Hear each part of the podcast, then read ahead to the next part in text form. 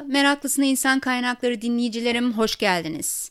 Bugün e, MIT'de kaybolma adı ile oynanan bir oyun ile yapılmış bir araştırmanın sonuçlarını okuduğumda bunu sizlerle paylaşmaya karar verdim. O da bugün olsun dedim. MIT öğrencilerine bilgisayar üzerinde oynatılan bir bilgisayar oyunu.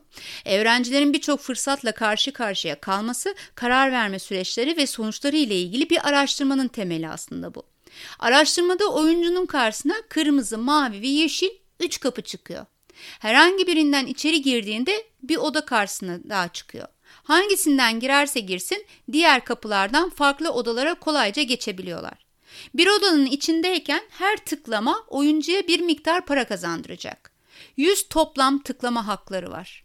Her bir odaya tıklama ile gidilebiliyor. O odada da yaptığı tıklamalar 100 tıklama puanından düşüyor.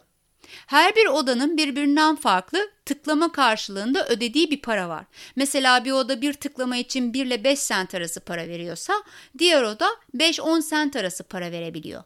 Bu para her odaya girişte değişebildiği gibi her tıklayışta da değişebiliyor.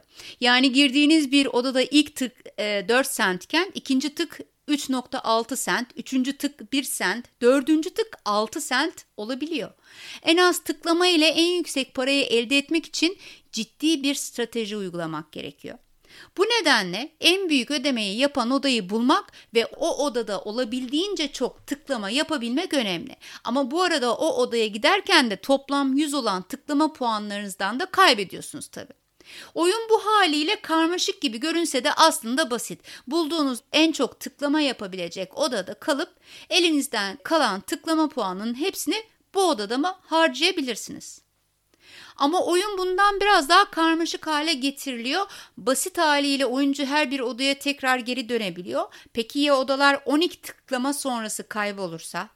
Yani şöyle ki bir odaya girdiniz sonra o odadan daha fazla para elde etmek için çıktınız ve bir başka odaya girdiniz. İlk girdiğiniz odanın kapısı 12 tıklama boyunca ziyaret edilmediğinde yok oluyor. Siz o odayı aktif halde tutmak için gidip tekrar o odaya tıklamak zorundasınız. Hem toplam tık puanınızdan düşüyor hem de o kapıyı açtığınızda girdiğiniz odadan fazla ödül alamayabiliyorsunuz. Boşuna MIT dememişler. MIT öğrencilerin genelde yaptığıysa şu. Önce bir kapıyı tıklıyor diyelim mavi kapı. Üç kere de e, o odada tıkladı, para kazandı. Ekranda bu para görünüyor. Fakat oyuncu tatmin olmuyor çünkü diğer kapılarda daha fazla para getirebiliyor. E, ayrıca ekstra her tıklama diğer kapıların giderek kaybolmasını da sağlıyor ya. Buna izin vermiyor ve kırmızı kapıya tıklıyor.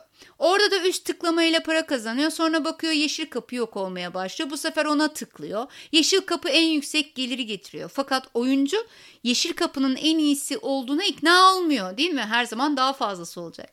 Çılgınca bir o kapıya bir bu kapıya giderek kaybolmaya başlayan kapıları aktif hale getirmeye çalışırken aynı zamanda en yüksek geliri elde ettiği odaya da gidip ödül kazanmaya çalışıyor. Gergin, sinirleri bozulmuş, her alternatifi değerlendirdiğinden yeterince tatmin olmamış, karmaşık ve rahatsız edici duygulara sahip bir haline geliyor. Bu araştırma bana çocuklarını o aktiviteden bu aktiviteye koşturan ebeveynleri hatırlattı. Açık büfelerde hani her bir yiyecekten tabağı doldurup hiçbirinin tam anlamıyla zevkine varamayanları düşündüm sonra. Ya da trafikte bir o şerit bir bu şerite gidiyorlar da sonra bir bakıyorsunuz arkanızda kalıyorlar. Veya ne bileyim kasada beklerken o hızlı gidiyor diye ona gidiyorsunuz sonra asıl beklediğiniz kasa daha hızlı gidiyor falan. Veya e, görülmesi gereken 500 şehir listesi yaptınız. 499'da kalmamak için koştura koştura gezenler, sırf gittim diyebilmek için gidenler, dönenler.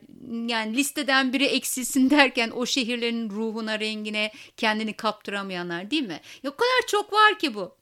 Peki ya iş hayatı veya kariyerimizi düşünürsek? Özellikle de kapı sayısı bu oyundaki gibi 3 taneden ibaret olmayan gerçek hayatı. Bu deney sonucunda kapıların kapanmaması için çılgınca bir oraya bir bu kapıya koşturan oyuncuların sonu kapanan kapılar ile uğraşmayan oyunculardan daha az para kazanmak olmuş.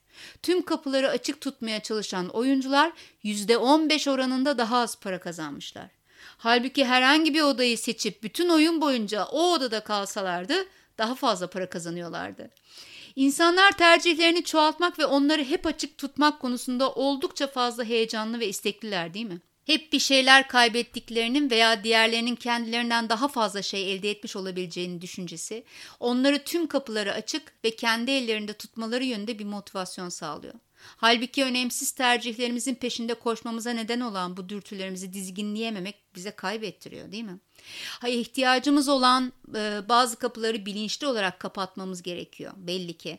Zaman kaybı yaratan gruplardan çıkmak, başka hayatlara ve arkadaşlıklara doğru ilerleyen e, arkadaşları ısrarla tatillere, yemeklere davet etmek gibi faaliyetleri azaltmak gerekiyor.